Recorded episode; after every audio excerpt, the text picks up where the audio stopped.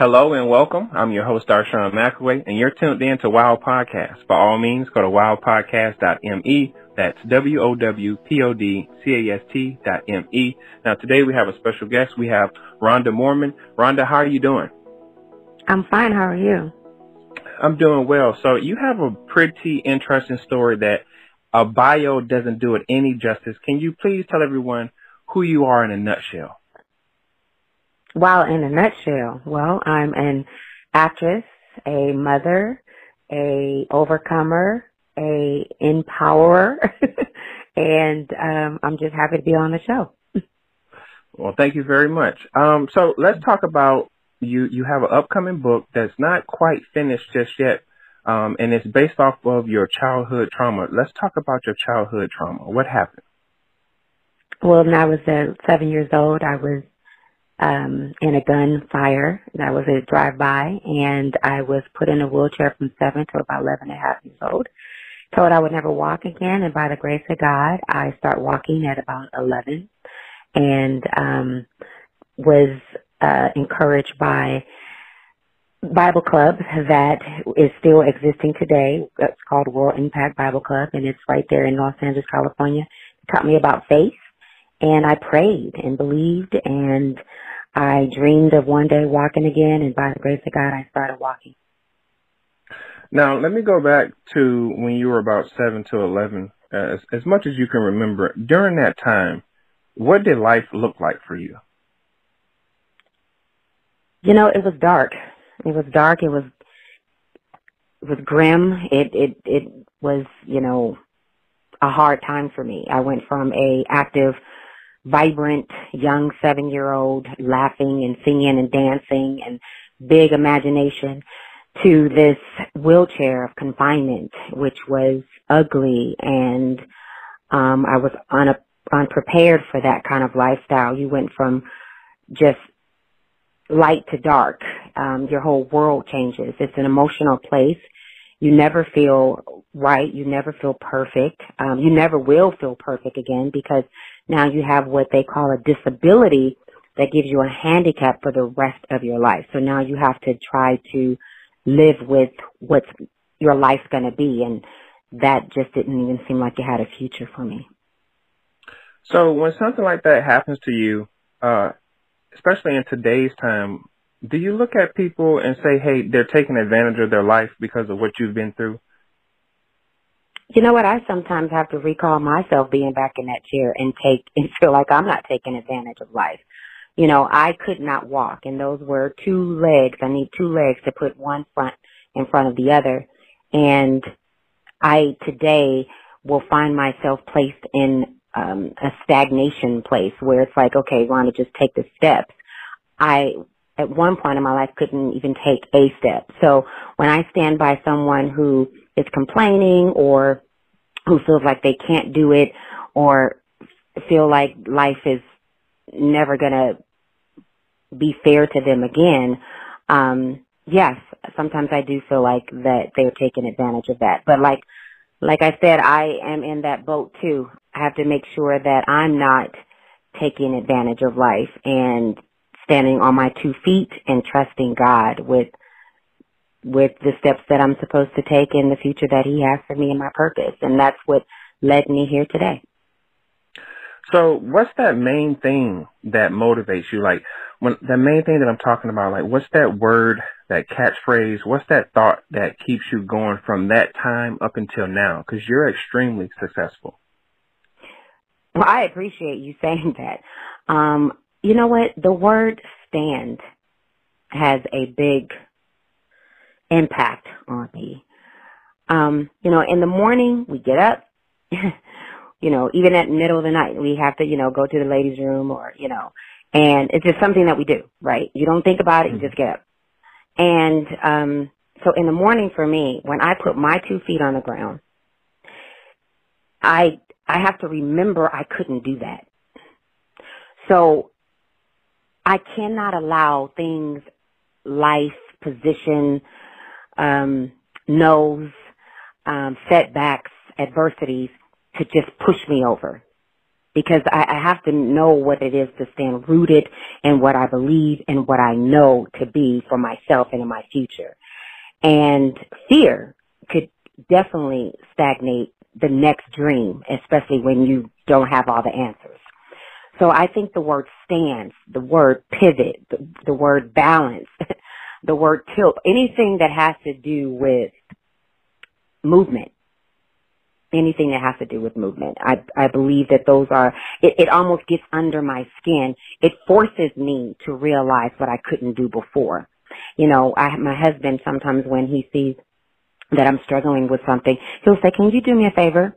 And he, he used to get me more early on in the day, um, and, and back in the years with this, he would say things like, could you do me a favor? And I'm like, what? He said, could you please stand up? Mm-hmm. And that is such a quick reminder that what are you talking about what you cannot do? Right. What, what do you, what do you, can you just stand up? And I'm like, you know what? And even today it gets me even emotional just saying it only because it's like, what? Wait, right. What am I doing? I used to sit on my balcony and watch other kids run and play and jump, uh, jump rope and hop, hopscotch and double dutch and all of those things, you know, um, hide and seek. And I would look at the legs of these kids and imagine one day, because that was the only thing that I still had left was my mind, um, that I would walk again. So I would just imagine it didn't matter what color they were, it didn't matter if they were a boy or girl, as long as I could see two legs, it kept me going. And one day they became my reality and I have to remember to always stand and be rooted in what I know to be for my own life. That's powerful. When I was coming up through high school, uh, middle mm. school and high school, I had alopecia very badly. My eyebrows were gone, eyelashes, I had patches all over my head, and I had to do like you. I had to watch other kids and look at them and say like, I had to keep on believing in myself, like my hair's going to grow back, my hair's going to grow wow. back, because the doctors, mm. the doctors were telling me that, hey, this is, uh, some of it's hereditary it may not grow back in. You know, you may have to, oh. you know, shave your head bald right. and everything like that. And I just didn't want to believe it. So I just kept on believing that it was going to grow back. And I was looking at other people and then next thing I know, it grew back. Right. And we want to believe what they're saying. They're doctors. They went to school for this, right? You know, mm-hmm, and we're young mm-hmm. and we're impressionable. We, we want to believe, but you know, I just couldn't accept it. I, I, I, there were many times that my mother, where she had to get used to this. We had to get used to this. Um, that I would be, you know, in this wheelchair for the rest of my life. I'll never take any steps again. And there were times when she would go to the store really, really fast. Uh, we lived on the second floor, so taking me downstairs was a big thing. First of all, I never trust anybody with me again. So mm-hmm go, someone taking me in their arms and taking me downstairs was something that I had a hard time even doing because I was hurt before under, you know, um, adult supervision. So what's stopping you from dropping me or hurting me again? So all of that faith and trust and it, it, it became personal. And so, you know, you don't want to think like that with your own mother, but you, it, that's just, that's what I knew. I didn't have any development. So she wouldn't take me to the store with her or things like that. So I would always stay in confinement. Like we're right now with quarantine. I know what confinement means, like literally to stay in one place. However, there were times when she would leave and I would honestly get out of the chair, try to take a step and fall. And I would do it several times. I would hurt myself. I would bruise on one side. If, you know, if, if I try to do it on the left, I would try to do it on the right that time. And now I have on a, you know, I have on a cast, which is very heavy as well. So, um, I'm, I, why am I doing that? It's just in my mind, I just had to try. And before she would get back, I would have to now drag myself back into my chair, place myself back into position, look like what is unnormal is normal for me so that my mother could feel okay, that I was okay when she returned. Impact. And that was something that was very hard to do. And I shared that with her, of course, now because of the journey that I'm on with me writing my book coming up short. Um, she was blown away that I did that. And she asked me the question, why? And I said, mom, I, I, I didn't know why not because at that age, it didn't catch up to me that I'm going to be this way for the rest of my life. Even though I'm sitting here and that's what I'm doing, I, this just can't be it for me. And I know it had to be a new normal for her. And so I couldn't try doing it in front of her because she would go, no, no, no, stop. Don't do that. Because the diagnosis was already told to us that I would never walk again. So she got relaxed with that. And I just, I never, I never could. So let's talk about your book coming up short. Uh, tell me why did you want to write this book? You know what? I was working out and I um, almost fell on a brick. It's a, a class. It's called Effect, Effect Fitness, actually in Atlanta, and I was trying it, and they use a brick for the workouts. They're impactful, and I love that drive. And I almost fell, and I was um, I had to balance myself, and man, the the words came out. Man, I always feel like you're coming up short, and it, plain as day, God said, don't you always feel like that? Don't you always feel like you're always coming up short? I mean, it's like always one thing after the other. Um, this was after I finished the workout. As I sat with that, it, it dawned on me, you know what? I'm no different than anyone else. All I had to do was adjust, and that's life. And I said, let me share that. Let me share my experiences. It's time for me to come beyond, go beyond the veil, go past the wheelchair, go past the doubts and the, you know, thought of why would I, why, what pe- other people are going to think about me and um, come clean of how it's time that I have to share my story and hopefully encourage that next young girl or young boy or whoever um, that if I can do it and you see me standing next to you, what's the difference? There's actually there, there's no difference. I, I don't like the word disability um, because it it it literally is like a stamp, and you become it. You become what they stamp you with, and I don't like the word handicap because there's nothing handicapped by a person who's getting up every day who is still alive. And I don't, I, I want them to know I understand and I'm just like you.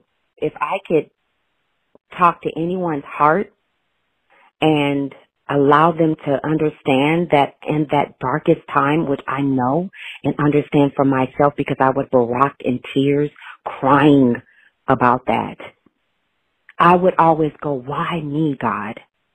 And now he's telling me, Yes, Rhonda, this is exactly why. Because I need you to go and tell the story, your story, the miracle that I gave you, and what you're doing with it. Because your platform is for purpose. It's not for gain or for self-awareness of who look at me. No, I need to out myself so that other people can see me, see them in me. So when is coming up short coming out? Because I think a lot of people will want to definitely read this story? You know what? I'm working on it with this amazing um, business strategist, uh, Coretta Doctor Consulting. Is my business strategist, and she's incredible. And we're working and seeing about doing this hopefully at the end of this year. I should be done. I am working on some other platforms to actually get the conversation going right now, just like what we're doing right now, to really open up this dialogue and talk about it and not behind, hide behind cameras or, or, you know, or just our everyday lives. A lot of us need to talk about this because, you know, suicide and, ah, I'm getting emotional. And my story ex- extends way past just walking. One of the taglines that I always always would say is, "Be careful what you ask for," because I asked God to walk again. I promise you, when I started walking, it seemed like all hell even broke loose even more. this, so it's like when you're a victim, when you're in a chair, nobody bothers the victim. Yeah. No, no one, you know. I mean, you get talked about and, and you know, and things like that, and kids can be cruel and life can happen and you feel, you know, uh, just hideous to your own self. However, it was like once I started walking, even more things start to happen in my life. And that's mm-hmm. why I have this story called Coming Up Short because I have experience and experience after experience that it's like, man, if I, if I just would have stayed in the chair, none of this would have happened, right? Mm. So, so it's, it's, you know, it's one of those things where you go, man, you know, why is life picking on me? But that's exactly the shoulders that I sit on. It's just these strong shoulders and it's time for me to lift somebody else up with it. Where can everybody get in contact with you or when can they learn more about you? Yes, please. On all platforms, I am Rhonda Mormon on all the handles from Instagram, Facebook, Twitter, and um, yes, and you can also visit my website at um, iamrhondamormon.com. And please, I would love to hear from you and hear how you are overcoming everything that you're dealing with. And you know, I, I love that. I love that coming up short is not a matter of what is lacking about you, but it, what is winning about you. That's what this whole story is going to be based off on. So your redemption story, your redeemer, and how you know to be your best self against all adversity. Well, I'm your host, Darshawn McAway. We're talking to Rhonda Mormon. She's an actress and getting ready to become a best-selling author. I'm going to speak that into existence. Rhonda, thank you so much for coming on to WOW Podcast. We really appreciate you. I appreciate you having me. Love the titles, too. Thanks.